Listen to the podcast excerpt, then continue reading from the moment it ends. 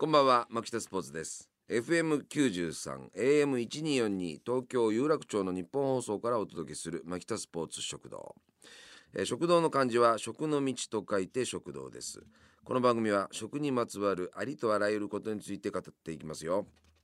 忘年会シーズンですからね、えー、幹事になった人もいるのではないでしょうかね。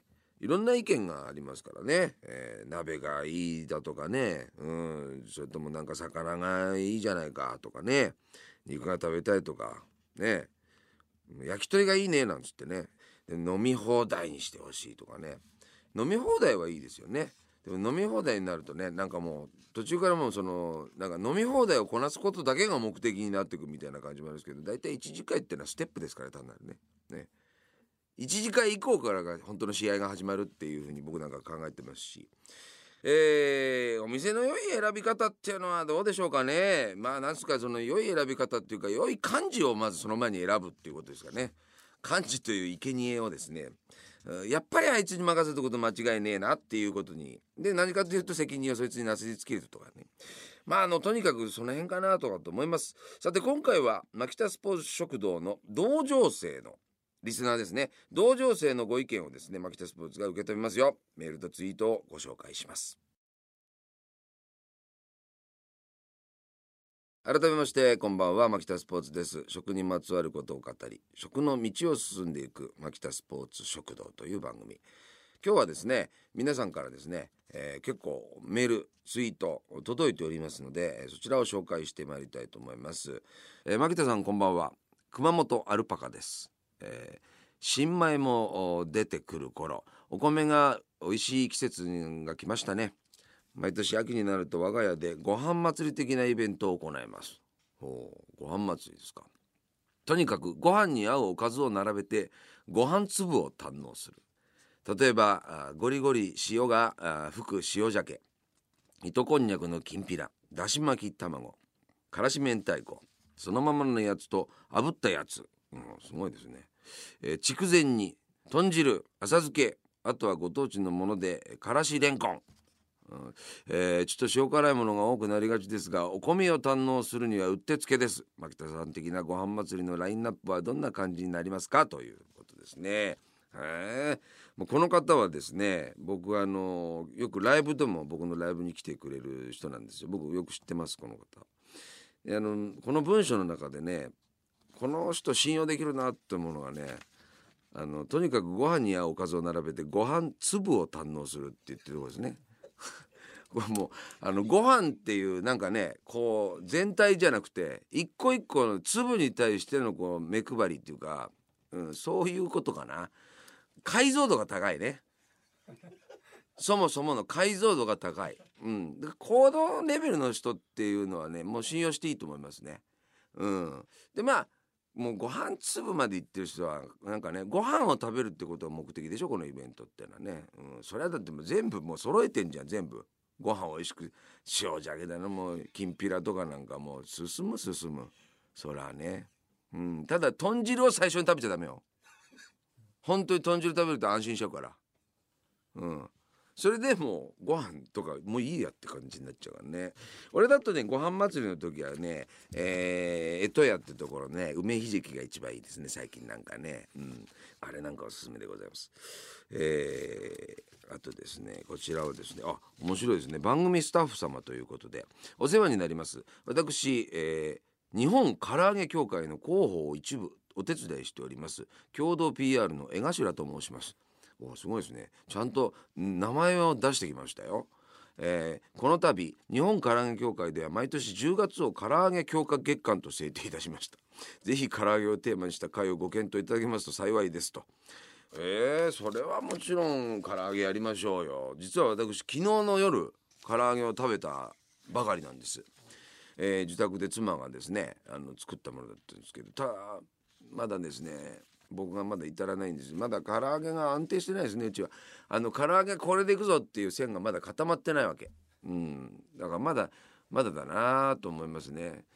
まあ僕好みの唐揚げを僕に全部任せていただいたらやりますけどただ一応台所のね実験というかそこのセクションはもう奥さんの領域だったりしますうちは。なので奥さんのある程度やりたい方向性に従わなくてはいけないというですねことがあるので僕はだから奥さんのそういう唐揚げ野球に唐揚げ野球がそっちの方向だったら僕はじゃあまあコツコツ当てていくっていうか何の話をしてんだろう そのつまりそのあれですよ。そのさっぱりしてるんですよねうちの奥さんの作る唐揚げって。胸肉とか中心なんですよ。うん、でそのくせですねちょっと愚痴言っていいですか？あの唐揚げのこう胸肉でも脂身の部分あるじゃないですか。あれがカリカリに焼き上がりますよね。ね。あそこの部分が取り合いになってですねうちのかみさんあれすごい大好きなんですよ。いやそれがふんだんにあるんだったら桃選べと最初から。俺思うわけですね。なんかねそれがちぐはぐなんだだですよね。だからいろいろ考える余地あると思います。あと唐揚げ屋さん今町場にいっぱい多いですよね。であれを利用される方もいると思いますしそれぞれの何ていうかあの味付けとかね。にんにく入れる家にんにく一切入れないで生姜で攻めるねとかってあります。あとね基本的に唐揚げは僕は思うんですけど昔ね居酒屋で長くバイトしてたんであのこれはアドバイスですけど漬け込み長くすると単に肉硬くなるから。漬け込みはねそんなにしなくていいですよ。とにかく漬け込みは肉を硬くしますね。鶏肉全体のこと言いたいね。あのそもそも焼肉屋で鶏肉が余りがちっていう問題を何とかしたいですね。だったらお前鶏肉お前組み立てちゃんとさ組み立てて焼肉屋でも頼めよ。さ悲しく端っこの方に鶏肉余っちゃってる時あるでしょ。いろいろ鶏肉に関しては考えてな。一曲曲に行きましょう。えー、もうねもう冬ですけど、えー、ちょっとお似合いな曲をですね選びました。アルバート・ハモンドで「落ち葉のコンチェルト」えー、聞いていただいたのは落ち葉のコンチェルトアルバート・ハモンド。落ち葉のコンチェルトっていうのはねこれね放題でましてね、えー、現代は「For the Peace of All Mankind」ってえー、ということなんですよね。すごいんですよこの歌って。すげえいい感じの歌なんですけど全人類のために俺と別れてくれないか 俺の前から出て行ってくれないかっていうことを歌ってる歌なんですよ。すごいでしょこの歌。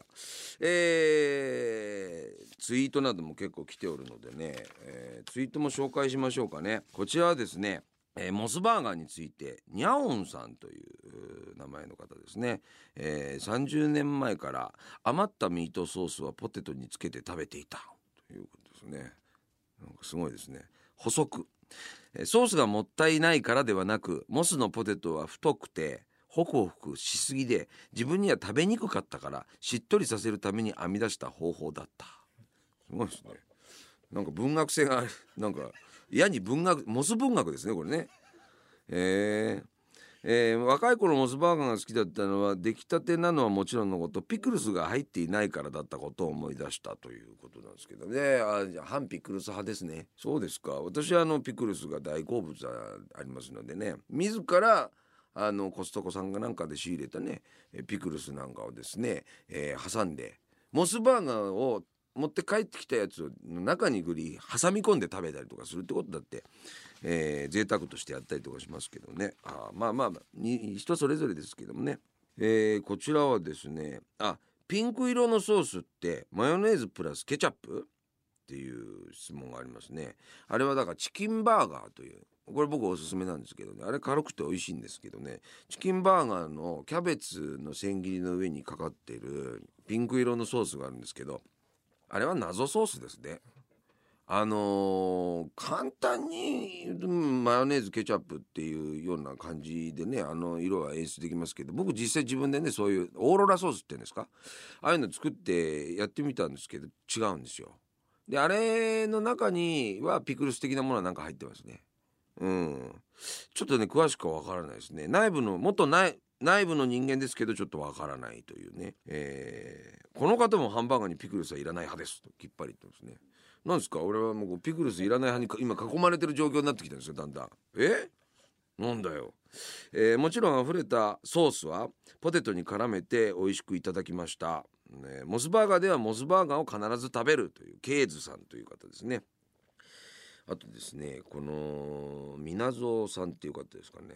確かにお店によっては厚さが違うよね、うん、気さくだなこれ、え同じバーガーをイートインで同じ条件で、えーもうですねぬるいお店はがっかりするという。ああこうなんですね。そうなんですよ。イートインで食べてんだから全部同じ条件でいただけるかっていうとそうじゃなくてこのお店のですねなんていうかね、えーサービスの質というものがですね揺れる質というものがあるんですよねこれね、えー SV があんまり査察に入ってないんじゃないかと スーパーバイザーですね。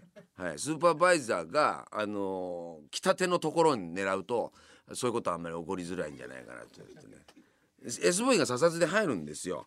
えー、そうなんですよね。えー、アルパカさんですねまたねこれアルパカさんはもっぱらスパイシーチリドッグにポテトを挟み込み食べてますこの人はもうエッチです本当にもう完全にエッチですこの人は、うん、ご飯粒って言ってみたりとか、ねスパイシーチリドッグにポテトを挟み込みて食べますなんつって。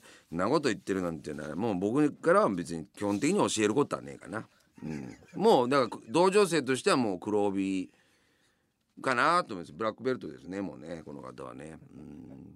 あ、えープレミアム肉まんについても来てますね。豆腐小僧さんでございます。ファミマのプレミアム肉まん。牧田さんが言ってた通り中のあんがほとんどシューマイで美味しかったです。ね美味しいでしょ？ほんとプレミアム肉まんはね、えーおすすめなんですがね。たなんか僕なんかも最近ちょっとあれだもんな。美味しすぎて距離を置いてるっていうか。なんかもう好きすぎてなんかこうなんかみっともないじゃないですか。好きすぎるとなんかこうだからあんまりだからこうね愛しすぎてしまう自分が恥ずかしくなってくる時ってないですか？ずっとプレミアム肉まんのこと考えてたりとかするっていうのが。他にも考えなくちゃいけないことあるのに。だからちょっと恥ずかしいなって思ったりとかですね。えー、うどむそん、えー確かにファミマのプレミアム肉まんの中のあんはほぼシューマイなのよね。なかなか肉まんって食べ比べしないんだよな。なんとなく食べるものだから。あー確かにね。ええあの分かりますよ、うん、なんとなく食べるんですよ。そうそうそう。そんなにね集中して食べるもんじゃなかったです。ねここが難しいとこなんですよね。ほんと集中して食べてこうジャッジしてしまうといけない領域にあるようなものだと思うんですけどまあ僕はちょっとねあのそういうことしてしまいがちなのでこの観点もいいと思いますよ。ぼんやりと食べてください。はい。というわけでございましていろいろお送りしてまいりましてまだまだあのたくさん、えー届いておりますけれどもですね折を見てまたガンガン紹介してまいりたいと思います。いつもありがとうね。FM93 AM1242 東京有楽町の日本放送のスタジオからお届けしてまいりました、まあ、北スポーツ食堂。早くもお別れの時間でございます、えーたくさんね、えーお便りの類ですね。メールツイート本当にありがとうございます。これからも本当にあのどんどん送ってください。紹介してまいります。例えばあなたが初めて入ったお店で必ず頼む実力メニュー。実力メニューってのはそのお店の実力が分かるものですね。中華食堂だったらばチャーについてくる小さい謎のスープあるじゃないですか。あれとかが僕実力スープって呼んでたりとかするわけですけれどもね。焼肉屋さんだったら僕はチョレギサラダであるとかそういうことを言うわけです、えー皆さんが実力を見ているものという観点で、えー送ってください。えー他にもこの番組で取り上げていただきたいテーマとかね。自分は好きでやってるけどなかなか周りの人に理解されない食べ方その土地にしかないけどおすすめの食材や調味料。あいいですね調味料。調味ギアって言ってますけど俺そのギア感が好きなんですけどあこれやりたいな、えーなど食にまつわることを教えてください。メールアドレスはマキタアットマーク 1242.com えーそしてツイッターのアカウントもあります、えーアットマークマキ食ぜひフォローしてください。マキタスポーツ食堂お相手はマキタスポーツでした。